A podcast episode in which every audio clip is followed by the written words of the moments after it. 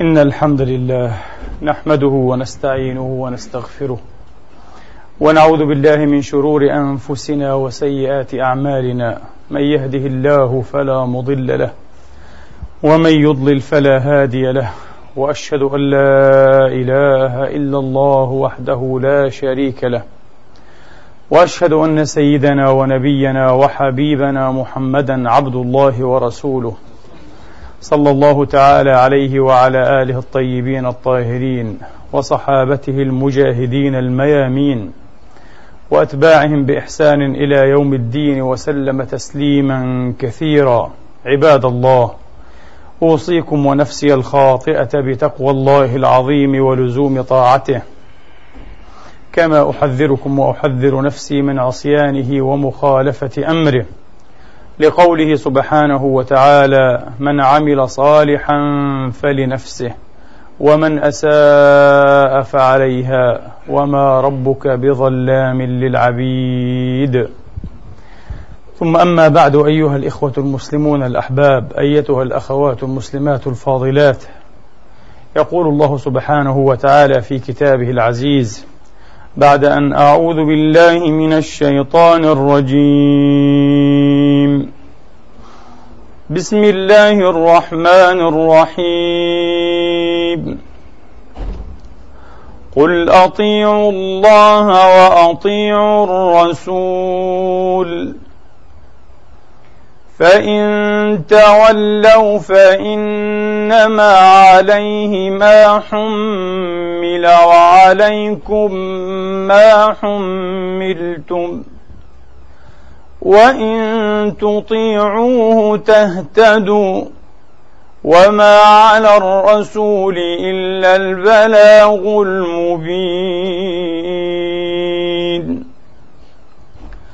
وعد الله الذين آمنوا منكم وعملوا الصالحات ليستخلفنهم ليستخلفنهم في الأرض كما استخلف الذين من قبلهم وليمكنن لهم دينهم الذي ارتضى لهم وليبدلنهم من بعد خوفهم امنا يعبدونني لا يشركون بي شيئا ومن كفر بعد ذلك فأولئك هم الفاسقون. وأقيموا الصلاة وآتوا الزكاة وأطيعوا الرسول لعلكم ترحمون. لا تحسبن الذين كفروا معجزين في الأرض وماواهم النار ولبئس المصير. صدق الله العظيم وبلغ رسوله الكريم ونحن على ذلك من الشاهدين. اللهم اجعلنا من شهداء الحق القائمين بالقسط. آمين. اللهم آمين. أيها الإخوة الأفاضل أيتها الأخوات الفاضلات يصح أن تسمى هذه الآيات الكريمات من سورة النور آيات التمكين. يصح أن تسمى آيات التمكين. وعد الله الذين آمنوا منكم وعملوا الصالحات ليستخلفنهم في الأرض. هذه المفردات الاستخلاف التمكين وأشكالها أشكالها عفوا مفردات مفردات شائعة في الخطاب الإسلامي المعاصر. التمكين والاستخلاف أيها الإخوة مفردتان شائعتان جدا وما يدور مدارهما. وبنا في هذا المقام أيها الإخوة والأخوات أن نتساءل بجراءة وأن نحاول الإجابة بصراحة. لأن بعض السفهاء شاء أن يكتب كتابة عنونها أو رسالة عنونها رسالة إلى الله. يعتب فيها على الله كثيرا. يعتب فيها والعياذ بالله ونستغفر الله. اللهم غفرا. يعتب فيها على الله تبارك وتعالى. وإذا كنا صرحاء فلن يخفى علينا أيها الإخوة أن هذه المشاعر مشاعر الأسى المختلطة بالحنق والغضب إزاء القدر إزاء الله تبارك وتعالى. للأسف الشديد قد اجتاحت بعض المسلمين. لا ندري قليلون هم أم كثيرون هذا لا يعنينا لكن اجتاحت بعض المسلمين. وأظن أن كلا منكم قد سمع بعض ما يدل على ذلك من التجديف في حق الله سبحانه وتعالى أو في حق الإسلام أو في حق القرآن وكأن الله هو المسؤول عما حاق بهذه الأمة المحمدية بهذه الأمة المرحومة. أيها الإخوة حتى لا نطول ولأن الحديث متشعب جدا ولا نريد أن نتحدث أيضا حديث السنن لكن نريد فقط أن نتوسل بمقدمة يسيرة تقول هذه المقدمة أيها الإخوة. لله تبارك وتعالى سنن عاملة سنن فاعلة في مجرى التاريخ في مجرى التاريخ هي التي تحدد أوضاع المجتمعات وأوضاع الأمم في حال السلم والحرب. سنن كثيرة أيها الإخوة موجودة يمكن حتى لغير المسلم إذا قرأ متجردا التاريخ كما يقال بحس علمي يقترب من الموضوعية أن يقف على كثير من هذه السنن.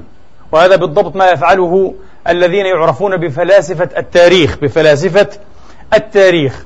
على كل حال. ولكن نحن كمؤمنين كموحدين لله تبارك وتعالى نتساءل دوما أليس هذا الكون مربوبا لله تبارك وتعالى؟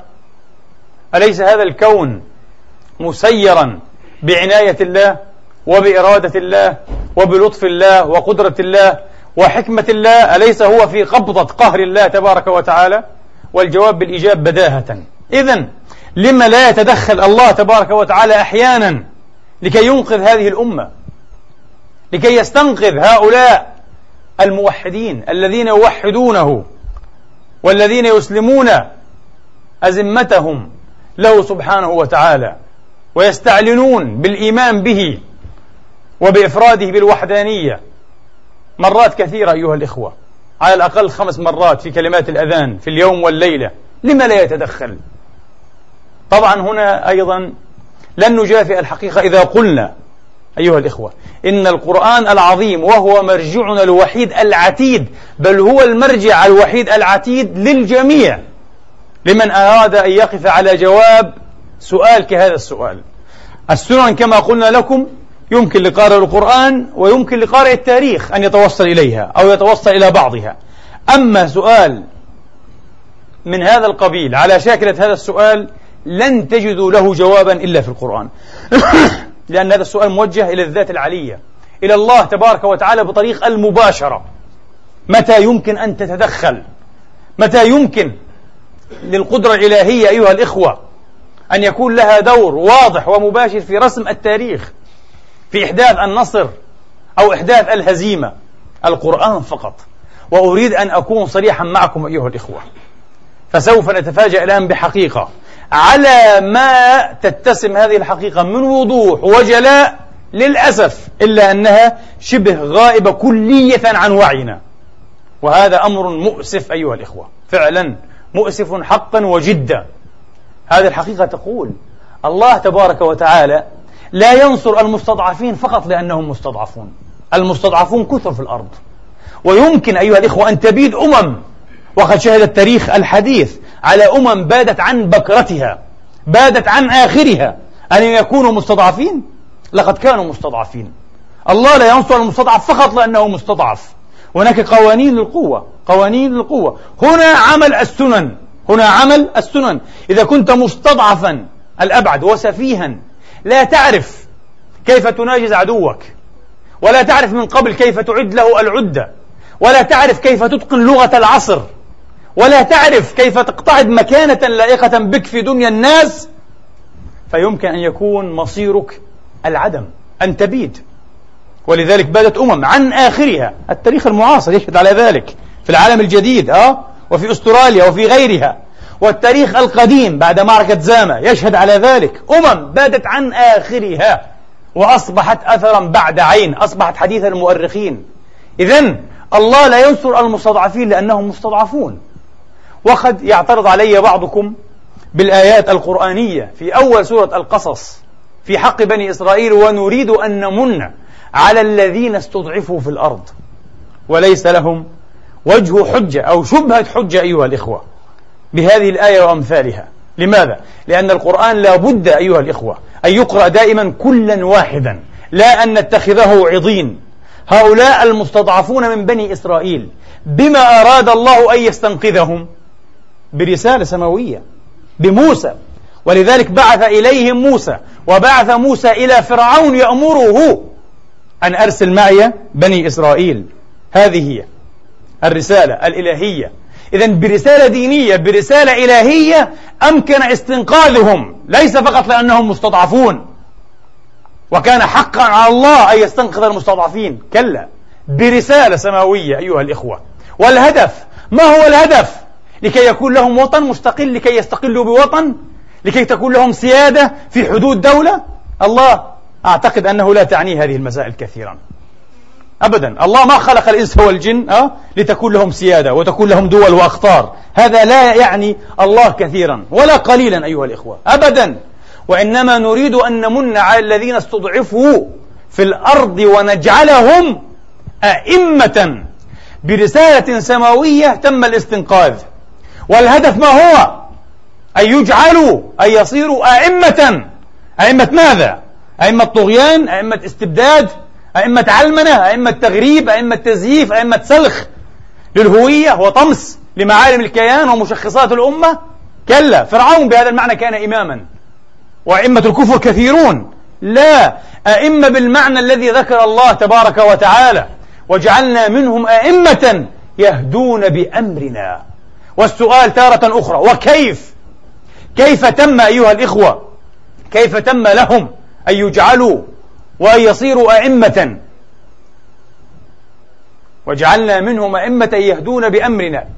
لما صبروا وكانوا بآياتنا يوقنون.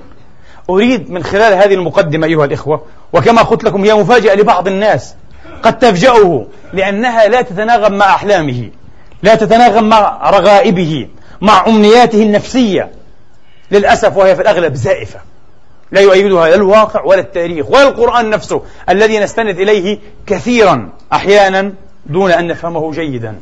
أيها الإخوة أريد أن أقول من وراء هذه المقدمة من وراء هذه المقدمة نحن كأمة إذا أردنا أن نتحدث بمنطق التاريخ بمنطق السنن فلا بد علينا أن نحسن هذا المنطق. للأسف اليوم نحن لا نحسنه إذا أردنا أن نحتكم إلى منطق التاريخ ومنطق السنن فعدل العدل كله أيها الإخوة ما حق بنا من هزيمة. نحن أمة لا تستحق أكثر من هزيمة. الآن لا نستحق أكثر من هزيمة. ولنكن صلحاء أكثر شعوبا وحكومات. الشعوب على ما فيها من طيبة ومن توحيد ومن قدرة لكن تفتقد الرؤية ولا تعرف كيف. وأحيانا حين تمتلك أيها الإخوة هذه القدرة إنما تتميز أه بها فقط طائفة قليلة مستوحشة وغريبة. لقد رأينا المجاهدين الذين هم من أشرف من أشرف آحاد هذه الأمة الذين هرعوا إلى استنقاذ إخوانهم في العراق. والله لقد رأيناهم أيها الإخوة غنيمة سهلة وباردة. لماذا؟ للشامتين لا أقول الأمريكان الأمريكان عدو. للشامتين منا. جعلنا نسخر بهم. جعلنا نتندر بهم. جعلناهم بلها وأغبياء وعجزة في التفكير. للأسف الشديد. أبدا. بعض الناس يقول ولكن النبي قال هذه الأمة لابد أن تبقى منصورة دائما. كيف؟ قال لأنه قال لا يزال في أمتي من يقوم بالحق حتى ينزل عيسى ابن مريم متى ما نزل. وهذا صحيح. وهذا في معنى حديث الطائفة المنصورة وهو حديث صحيح. مخرج في الصحيحين وفي غيرهما. طائفة انتبهوا. معنى أنه لا يزال في الأمة قوم أو طائفة أو جماعة أو جماعات تقوم أو, تقو أو, أو يقومون بالحق. معنى ذلك أيها الإخوة بالتحديد أن مرجعية الأمة محفوظة وأن هذه المرجعية لن تبيد ولن تعدم بإذن الله تعالى ستبقى محفوظة إلى أن يبلغ الله أمره في هذه الأمة. لكن هذا لا يعني النصر ولا يعني التمكين المرجعية محفوظة. متى يكون النصر والتمكين؟ بشروط. أولها مما يتعلق بهذه النقطة بالذات يوم تصبح هذه القلة المستوحشة الغريبة. تصبح طابعا عاما للأمة أيها الإخوة. تصبح طابعا عاما للأمة. هذا هو. لكن ما زي ما دامت هذه الفئة أو هذه الطائفة مستوحشة وقليلة ومستغربة لا نصر. مستحيل. الحق أقول لكم لا نصر. لا يمكن أن ينصر الله أمة كثيرة العدد لأن فيها بضعة آلاف مستمسكون بالحق. ليس هذا من سنة الله وليس هذا من عدل الله. هؤلاء القلة المستوحشون أيها الإخوة الغرباء إنما يقومون على حفظ مرجعية الأمة على حفظ البقية الباقية من وعي الأمة من منظومة قيم الأمة من المشخصات والمحددات الحقيقية لهوية الأمة موجودون دائما بحمد الله تبارك وتعالى. لكن وجودهم لا يعني أن تنتصر الأمة كلا. حين يصبح هؤلاء وما يحملون من مبادئ وقيم ومرجعية حقيقية وما يمثلونه من هذه المرجعية طابعا عاما ظاهرة عامة أيها الإخوة غالبة في الأمة يأتي النصر والتمكين بإذن الله. أريد أن أقول بوضوح أيها الإخوة والأخوات الأفاضل والفضليات. إذا أردنا أن نتكلم باسم السنن فمنطق السنن صعب جدا لا يساعدنا الآن للأسف. طبعا علينا دائما أن نتسلح بالسنن لكن منطق السنن هو الذي يبرر هزيمتنا. طبيعي أن ننهزم. أمة ضعيفة أيها الإخوة. حكومات عميلة حكام خونة أقزام. وأمة لا تستطيع إلا أن تؤدي دورا مسرحيا. إذا أردنا أن نعبر عن أدوارنا كأمة نعم نحن نعيش مهزلة ونحن لسنا أكثر من متفرجين. لنكن صرحاء. لنكن نحن لسنا أكثر من متفرجين. وتعلمون ما معنى حقيقة أننا نؤدي دورا مسرحيا؟ تماما تماما. كالذين يجلسون في التياتر في المسرح أيها الإخوة يشاهدون ملهاة أو مأساة. ونحن لا نشاهد ملهاة نشاهد نشاهد مأساة وإن كان ظاهرها أنها ملهاة ومهزلة ومسخرة من مساخر التاريخ. فكلما طبعا إيه برز دور أيها الإخوة يستجيش العواطف ويستدر ربما العطف أحيانا. وأحيانا أكثر الغضب والحنق. قام هؤلاء النظارة كما يقال المشاهدون وعتفوا وصرخوا ثم جلسوا في مقاعدهم. تماما هذا ما تفعله الأمة الآن. تذبح فلسطين فنقوم في الشوارع. افتحوا لنا باب الجهاد. الله أكبر الحكم. ثم نعود إلى بيوتنا ونجلس. نعم نحن نؤدي دورا مسرحيا. ليس أكثر من كونه مسرحيا أيها الإخوة. هذه كارثة. دور مسرحي. كيف يمكن أن نكون فاعلين في التاريخ؟ كيف يمكن أن ننسج الحدث أيها الإخوة؟ أن نشارك في صنع الحدث. لا أن نشاهد الحدث. بهذه الطريقة المسرحية المخزية. نهتف ونصرخ ونسبل الدموع على الخدود ثم نجلس. نعود نرتاح. ويعود كل شيء كما كان كأن شيئا لم يحدث. صدقوني إن بعض الناس حتى من أبناء هذا المسجد المبارك مل الحديث عن الأمة وعن قضايا الأمة. اتصل بي بعضهم وأغضبني ولم أستجب لاتصاله. قال يا شيخ يعني ألم يعي الأوان أن تحدثنا عن التقوى والطاعة والأشياء التي ترطب الروح؟ قلت يا أخي قاتلك الله. قاتلك الله وقاتل الله هذا المنطق. العاجز السلبي مللنا مللنا من محاولة أن نفهم من محاولة أيها الإخوة أن نعيش فترة أطول. مع إيه؟ مع مآسي مقيمة. مع مآسي مقيمة متوطنة.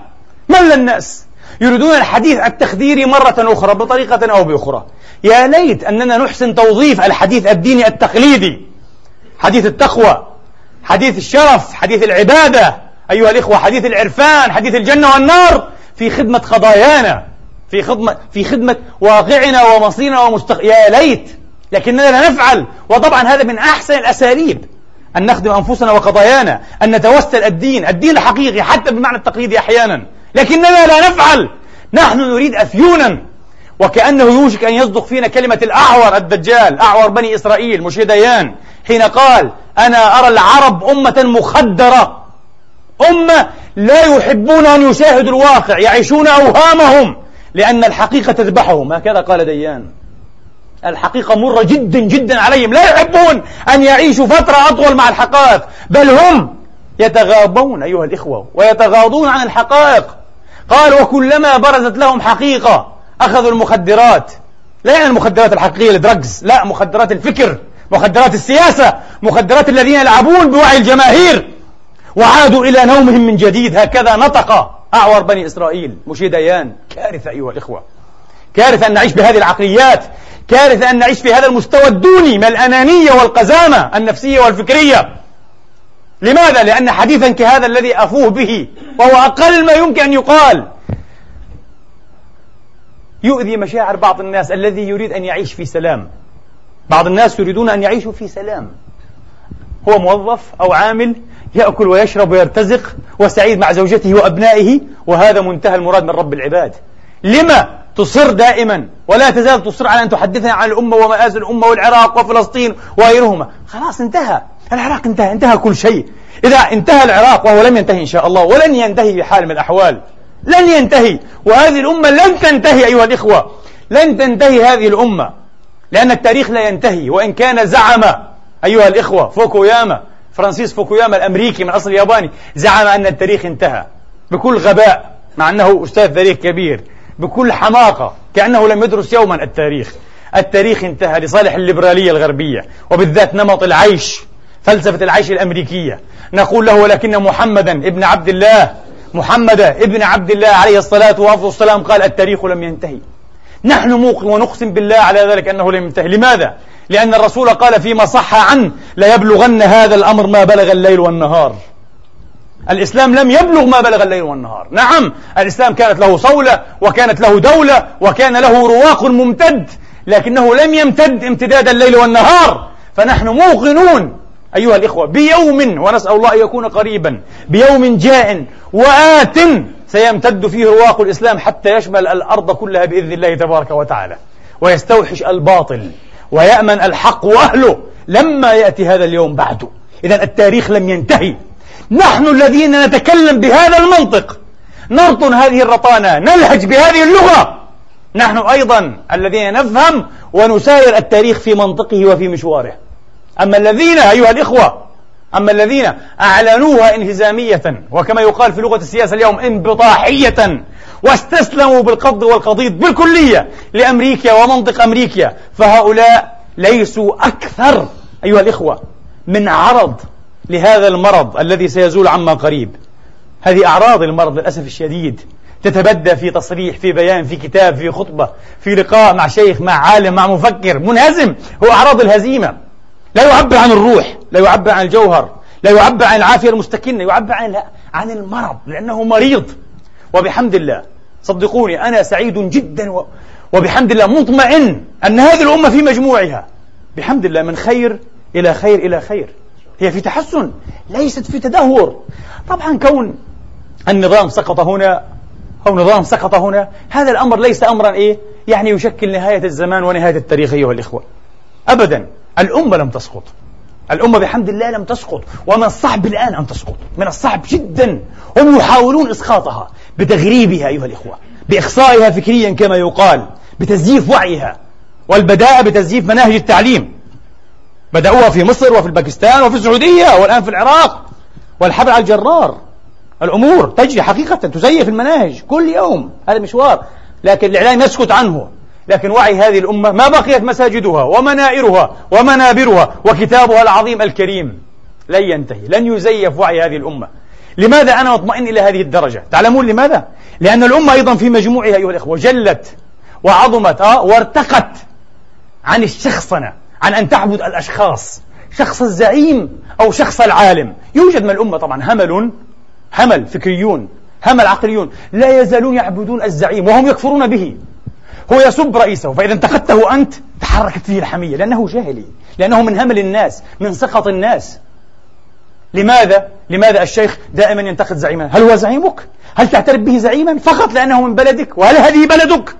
أم بلد العروبة والإسلام يا رجل؟ للأسف دعوها فإنها منتنة هذا لا يعرف منطق الإسلام ولا روح الإسلام يكفر به ويؤمن به في نفس اللحظة تناقض فكري يعيش عليه هؤلاء الزعماء. على كل حال الأمة أيها الإخوة الآن ارتقت مراحل بعيدة عن أن تعبد أشخاصا. زعماء كانوا أو قادة فكريين. حتى العلماء الأمة كانت أكثر شيء تقدر وتبجل علماءها. العلماء الذين أبرزوا نوعا من الاقتدار العلمي من النبوغ العلمي والفكري. باسم الدين طبعا. يعني المشايخ لكنها لا تعبدهم. تحترمهم وتوفر لهم حقهم وجلالتهم لكنها لا تعبدهم. ولا تدين لهم أيها الإخوة. بحق وصلاحية أن يزيفوا وعيها. لا تسمح بذلك الأمة. وهذا نصر عظيم جدا جدا. متى؟ متى شهدت هذه الأمة؟ العوام. العوام هكذا في المساجد.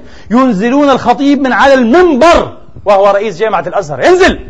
لأنك تفوه بالباطل. ليس لك الحق أن تضحك علينا مزيد ضحك. متى؟ قبل أيام. وعلى شاشة الرأي في فضائية عربية مشهورة أيها الإخوة. رأينا عالما عراقيا. هذا العالم بعد سقوط النظام البعثي في العراق خطب خطبة ممتازة كانت. ممتازة. لكنه لا ندري ما الذي حدث له. أباع نفسه أم اشتروه رغبوه أم أرهبوه؟ لا ندري. شيء عجيب حدث. هذا الرجل جاء على التلفاز والعياذ بالله كأنه كفر بعد إيمان. منطق انهزامي عجيب. قال نحن مغلوبون. أمريكا غالبة ويل للمغلوب ماذا بإمكاننا أن نصنع؟ نحن نطالب هو يطالب. الآن بدأ هذا الشيخ بالأمس كنت شيخا. الآن صرت تمارس دور السياسي فأنت لا تفهم لا السياسة ولا الدين. هكذا أسمح نفسي أن أقول. أنت والله لا تفهم لا السياسة ولا الدين. من كان يفهم السياسة لا يفوه بهذا المنطق. هذا منطق انهزامي. هذا منطق يذبح به أمته. يذبح به كل وسيلة للتحرير. قال نحن نطالب هو يطالب الرجل. سياسي كبير أصبح الشيخ. نطالب أمريكا بالبقاء. يجب أن تبقى سبعة أو ثمانية أشهر. في الأول قال ستة أشهر ثم قال ستة سبعة ثمانية. يهرب بما لا يعرف الرجل. فعلا كأنه بلع, بلع إيه؟ شيء غيب عقله. يهرب بما لا يعرف. ستة سبعة ثمانية أشهر. طيب لكي يستتب الأمن. الله أكبر. الرجل يريد أن يقنعنا أن أمريكا من مصلحتها إعادة إعمار العراق واستتباب الأمن أيها الإخوة وتسليم العراق ديمقراطيا حضاريا ممتازا للعراقيين. أي أكذوبة هذه؟ لم يصدقها أحد في الغرب هنا. أنصدقها نحن؟ نحن الموجوعون! نحن المصابون! نحن الذين ينزف جرحنا ولا يزال ينزف هكذا؟ ولكن ما الذي أفرحنا؟ كل المداخلات أيها الإخوة كل المداخلات كانت سيفا مسلطا كانت سيفا مسلطا كانت طارقة قارعة قرعت وطرقت رأس هذا الشيخ الذي يهرب بما لا يعرف كأنه جن هذا الشيخ. أي أيوة والله كل المداخلات وما كان منه إلا أن غضب غضبا شديدا وسب وخرج عن أدبه. وتكلم بكلام هو كلام السوقة كلام أرباب الشوارع ليس كلام العلماء.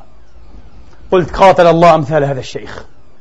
ولا حول ولا قوة إلا بالله. لكن لا يعنينا مسكين هو هذا الشيخ. لا هو ولا عسكر ولا مليون شيخ من أمثاله. يمكن أن يزيف وعي الناس البسطاء في الأمة بحمد الله تعالى. الأمة أوعى من ذلك أذكى من ذلك بحمد الله تبارك وتعالى. لديها الآن وعي لديها فهم. بدأت تعرف حقيقة صديقها من عدوها مصلحتها أيها الإخوة من مضرتها وبدأت تلوذ وتنعطف إلى دينها. لا ملاذ أيها الإخوة إلا في هذا الدين العظيم وبالفهم الصحيح لهذا الدين وعلى كل منا الآن أن يؤدي دورا. كما قالها الشهيد الكبير شهيد الإسلام الدكتور علي شريعتي في إيران رحمة الله تعالى رحمة واسعة هذا العالم الاجتماعي والفيلسوف الكبير والمفكر القدير. قال الذين ذهبوا مقاومين مجاهدين حسينيون والذين لا يزالون يقاومون زينبيون والذين ليس لهم موقف لا فعل ولا كلمة لا بد أنهم يزيديون. إما أن تكون مع الحسين عليه السلام وإما أن تكون مع زينب أخت الحسين التي أرادت أن تأخذ بثارات الحسين وإما أنك من معسكر يزيد من معسكر الظلمة والمستبدين والخونة والعملاء. لا توجد قسمة رباعية القسمة ثلاثية أن تكون حسينيا أن تكون زينبيا وإلا فأنت يزيدي. شئت أم أبى. واليوم إما أن تكون وطنيا عروبيا إسلاميا وإلا فأنت أمريكي. مستحيل. أمريكي صهيوني. لا تقول لي أنا لست مباليا. اللامبالاة تعني الدمار العدم وتعني الخيانة أيها الإخوة. وأحيانا أحيانا لكي تنزع نفسك من هذه اللامبالاة تعلم أن ذلك سيكلفك كثيرا. صحيح. ولقد قلت لإخواني في درس السبت السابق خطر لي أيها الإخوة خطر لي أنه إذا ما خيرت بين اللامبالاة والمصيبة فسأختار المصيبة. وهكذا يجب أن يكون منطق كل واحد منا. إذا ما خير بين اللامبالاة ألا يبالي بأمته بدينه أيها الإخوة بأهله وبين المصيبة. أيا كانت هذه المصيبة فيا حي هلا. يا مرحبا بهذه المصيبة. يا مرحبا بهذه المصيبة. أيها الإخوة لم أصل إلى بلورة المعنى الذي أريد وهو يسير جدا وإن كان صعبا كما قلت وقعه على نفوسنا. وإذا أردنا أن نتحدث بمنطق القرآن بمنطق الله تبارك وتعالى إنجاز هذا التعبير فمنطق القرآن واضح. لن ننصر ولن ينتصر الله لنا فقط لأننا مستضعفون. كلا. نحن مستضعفون. نعم. لكن يجب أن نحقق شرط ماذا؟ شرط نصر الله أن نكون رساليين الله ينصر الطوائف والجماعات ويتدخل تبارك وتعالى. يتدخل في مسيرة التاريخ أحيانا تدخلا مباشرا أحيانا بكرامات بمعجزات بأشياء غير محسوبة. لماذا؟ لأجل جماعة أو طائفة أو أمة رسالية تصدر عن ماذا؟ عن هدى الله. وتخدم دين الله ورسالة الله واقرأوا كل آيات النصر. والله لن تجدوا استثناء واحدا بحمد الله تعالى. إن تنصروا الله ينصركم. كيف أنصر الله؟ بنصرة دينه. ولا ينصرن الله من ينصره. كيف أنصر الله؟ بنصرة دينه. بنصرة وحيه بنصرة كتابه. أليس كذلك؟ شريعة نبيه. ولا تهنوا ولا تحزنوا وأنتم الأعلون. إن كنتم مستضعفين لا. نحن مستضعفون. لا.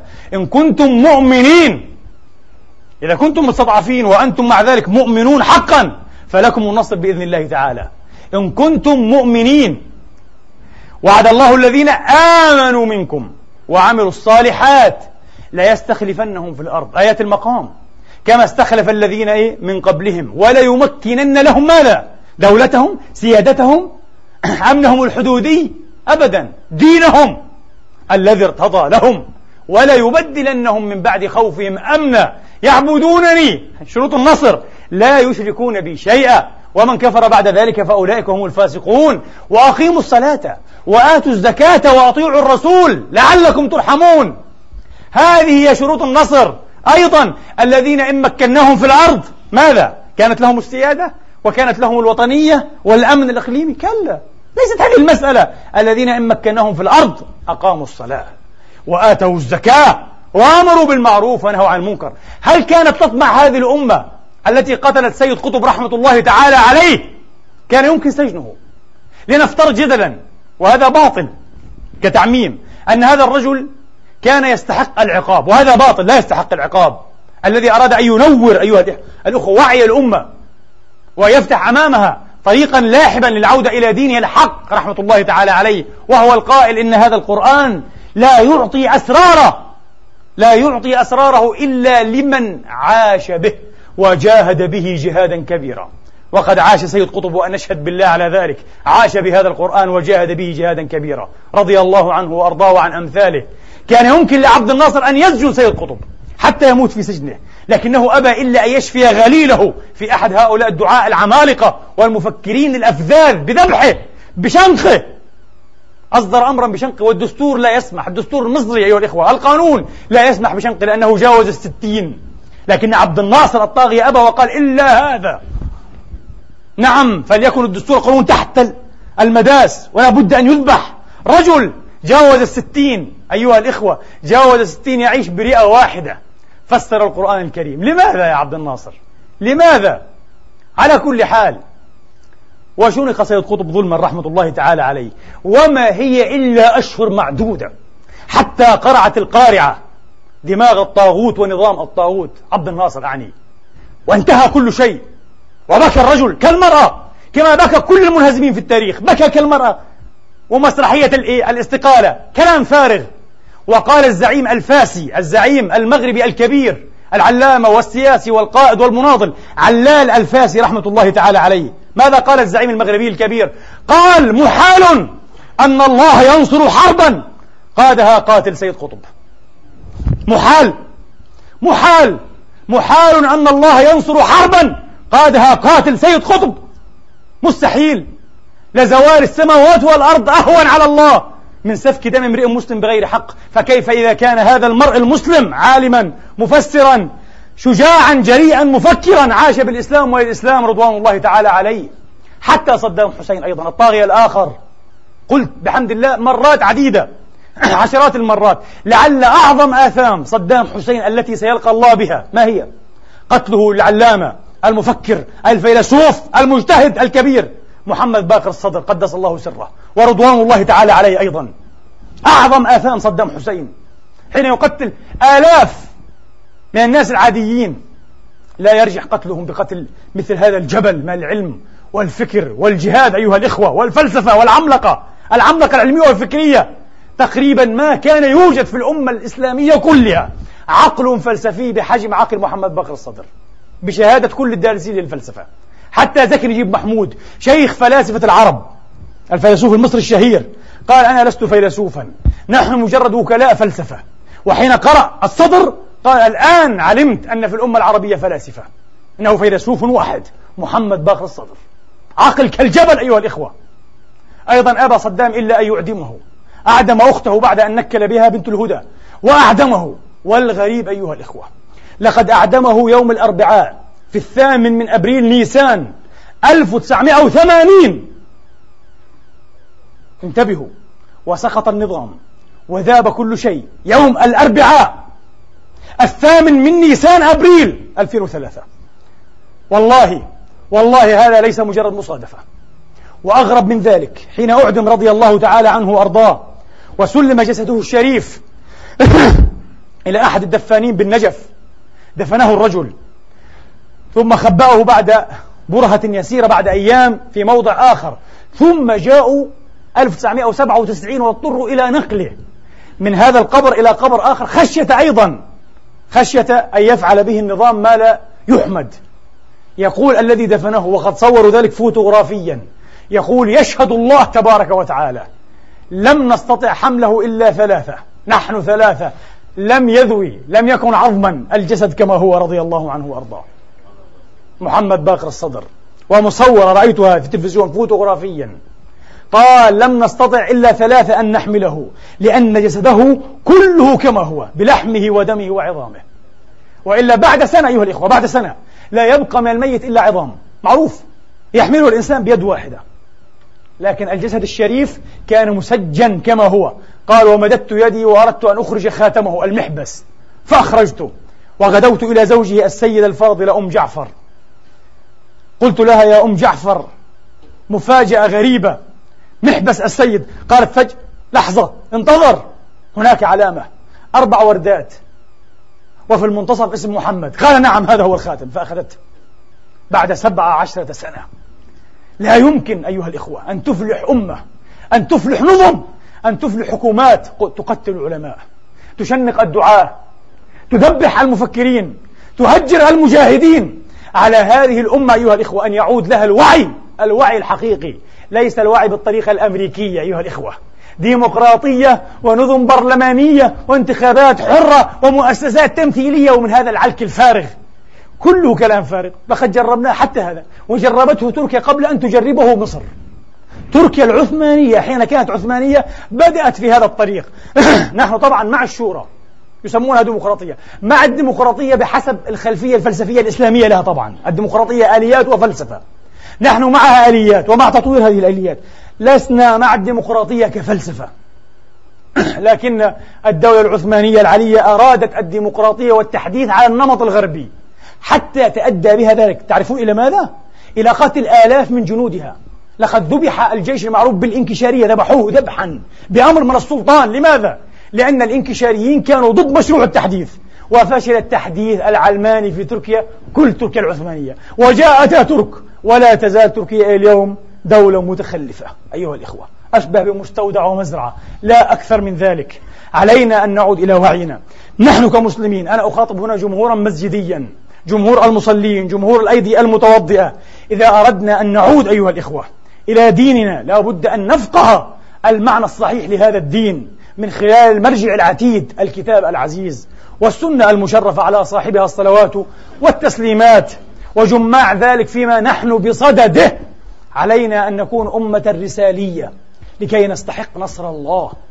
ليسأل كل واحد منكم وكل واحدة منكن نفسه ونفسها. ليسأل ما هي أولوياتي؟ ما هو دوري؟ كيف أبرئ ذمتي أمام الله تبارك وتعالى؟ أيها الإخوة هذا الإسلام أعظم وأجل وأعز وأكرم عند الله وعلى الله من أن نعطيه نحن وأمثالنا فتات أوقاتنا وفتات أموالنا وفتات دموعنا وفتات همومنا. علينا أن نعيش هذا الإسلام وأن نعيش بهذا الإسلام. عيشوا حياتكم لا بأس. ألم يعش الصحابة حياتهم؟ ألم يتناكحوا؟ ألم يتجروا؟ ألم يثروا؟ ألم يتمولوا؟ ألم يطلبوا العلم؟ ألم يصيروا ساسة وقادة ورادة؟ بلى! ولكنهم فعلوا كل أولئكم من خلال ماذا؟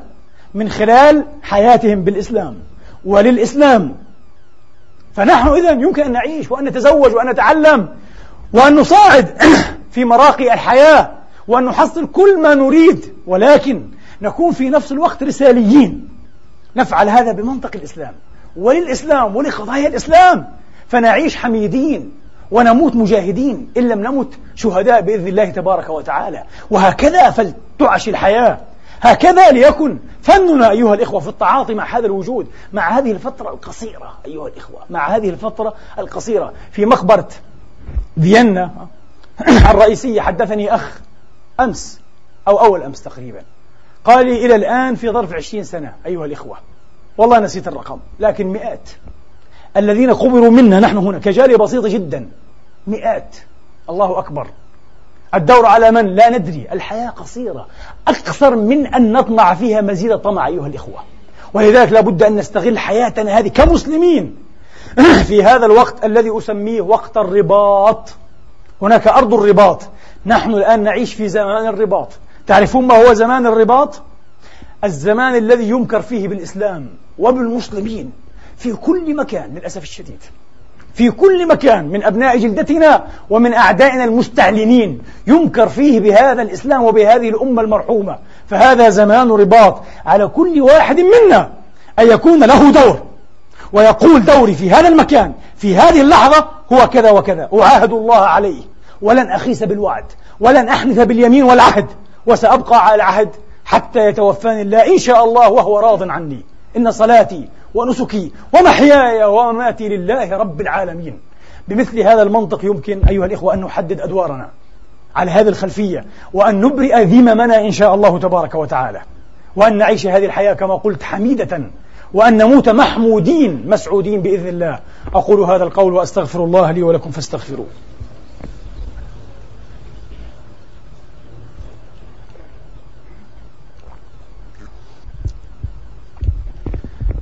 الحمد لله. الحمد لله الذي يقبل التوبة عن عباده ويعفو عن السيئات ويعلم ما تفعلون. ويستجيب الذين آمنوا وعملوا الصالحات ويزيدهم من فضله. والكافرون لهم عذاب شديد. وأشهد أن لا إله إلا الله وحده لا شريك له. وأشهد أن سيدنا محمدا عبده ورسوله. اللهم صل وسلم وبارك عليه وعلى آله الطيبين وصحابته المجاهدين الميامين. وأتباعهم بإحسان إلى يوم الدين. أما بعد أيها الإخوة أحب أن أبشركم إن شاء الله ببشرى سارة وطيبة في هذه الخطبة الثانية. نظرا لما ترون وهذا بحمد الله خير كثير من ضيق هذا المسجد المبارك بنا وبإخواننا في كل جمعة ونظرا لأننا لا نستطيع في هذه المساحة الضيقة أن نحقق بعض المشروعات التي يمكن أن تعود علينا وعلى أبنائنا وجاليتنا ببعض الخير المرجو والمأمول إن شاء الله تبارك وتعالى. اتفق رأي إخوانكم بارك الله فيهم أجمعين على أن نوسع هذا المكان على الأقل في هذا المدى المنظور بالإمكانات المتاحة لنا على أن نوسع هذا المكان بحيث نشتري وهذا معروض علينا بحمد الله تبارك وتعالى نشتري هذا المكان كله أي ببقية الصالة التي هي صالة عرض للسيارات. فيصير لدينا زهاء 500 متر إن شاء الله تبارك وتعالى. يمكن أن نقتطع منها جزءا كحضانة للأطفال إذا تم الاتفاق على ذلك وجزءا آخر ككنتيل يمكن أن يعود على هذا المسجد بإذن الله تعالى أو المركز المصغر بالتمويل. فبارك الله فيكم. نرجو أن تأخذوا هذا الأمر بجد وأن تعتبروه مشروعكم جميعا. هو مسجدكم ومنكم وإليكم. ولقد رأيت من إخوان لكم في إيطاليا حين زرتها في المرات الأخيرة شيئا عجبا. رأيت ما شاء الله جالية إسلامية تبلغ أربعة آلاف فقط. أربعة آلاف في مدينة في إيطاليا. أفلحت أن تشتري مركزا إسلاميا من ثلاث طوابق على مساحة كبيرة جدا بما يقارب مليون أويرو أيها الإخوة. يعني مليون دولار تقريبا. سألت المسؤول عنهم قلت له يا أستاذ هل هذا الدعم من الخارج؟ قال من الخارج واحد في المئة فقط بالضبط لا يزيد. قلت عجب. والتسع والتسع وتسعون في المئة قال من الجمهور لقد قلنا لهم بوضوح هذا مشروعكم. أنتم لا تستحقون إلا المشروع الذي تقدرون على تمويله. إذا استطعتم أن تمولوا مشروعا بنصف مليون فلكم مشروع بنصف مليون. استطعتم أن تمولوا مشروعا بمليون فهذا مشروعكم. فقال الناس نحن نريد المشروع كله. قال وبحمد الله لقد سددنا إلى الآن أربعة آلاف فقط. لقد سددنا إلى الآن معظم المبلغ وبقي زهاء مئتي ألف أو مئتين وخمسين ألف فقط من مليون. واحد في المئة خارجي. فنسأل الله تبارك وتعالى أن يبارك في جهود كل العاملين. وهذا بلا شك أيها الإخوة كما تعلمون من الصدقات الجارية يعني الذي يساهم في بناء مسجد وهذا المسجد يساهم في بث الوعي في تعليم الأطفال في تعليم النساء. فله صدقة جارية لا ينقطع أجرها إلى يوم الدين بإذن الله تبارك وتعالى. بعد الصلاة أيها الإخوة نحن اتخذنا أو صنعنا وسائل لتنظيم هذه الحملة لجمع التبرعات لهذا المركز المصغر الذي نسأل الله أن يكون بداية للمركز الكبير الذي وعدتم به إن شاء الله تبارك وتعالى. ونحن لم نيأس ولم نقطع الأمل ما زلنا مواصلين ومصرين على تحقيق هذا الحلم الكبير. ولكن في هذه الظروف الراهنة كما قلت لكم لضيق المكان ولأسباب أخرى علينا أن نعمل بما توفر من إمكاناتنا هنا إن شاء الله تبارك وتعالى. فسنحدثكم عن هذه الآليات وعن هذه الطرق لتمويل هذه المشروعات بعد الصلاة إن شاء الله تبارك وتعالى. اللهم إنا نسألك أن تهدينا وتهدي بنا وأن تصلحنا وتصلح بنا. اللهم اجعلنا مفاتيح للخير مغاليق للشر اللهم إنا نسألك أن تجيرنا من خزي الدنيا وعذاب الآخرة. يا أرحم الراحمين ويا أكرم الأكرمين. اللهم إنا نسألك ونضرع إليك ونبتهل أن تنصر الإسلام وأن تعز المسلمين. اللهم انصر من نصر المسلمين واخذل من خذل المسلمين. اللهم انصر عبادك المسلمين الموحدين في فلسطين والشيشان وفي العراق وفي أفغانستان وفي كل مكان لك فيه عباد موحدون يا رب العالمين. اللهم انصر إخوان المسلمين نصرا عزيزا مظفرا مؤزرا. اللهم عليك بأعدائنا أعداء الدين أحصهم عددا واقتلهم بددا ولا تبق منهم أحدا. إلهنا ومولانا رب العالمين نسألك أن تجعل تجمعنا هذا تجمعا مرحوما وتفرقنا من بعده تفرقا معصوما. اللهم لا تدع فينا شقيا ولا مطرودا ولا محروما. برحمتك يا أرحم الراحمين. عباد الله إن الله يأمر بالعدل والإحسان وإيتاء ذي القربى وينهى عن الفحشاء والمنكر والبغي يعظكم لعلكم تذكرون فستذكرون ما أقول لكم وأفوض أمري إلى الله إن الله بصير بالعباد قوموا إلى صلاتكم يرحمني ويرحمكم الله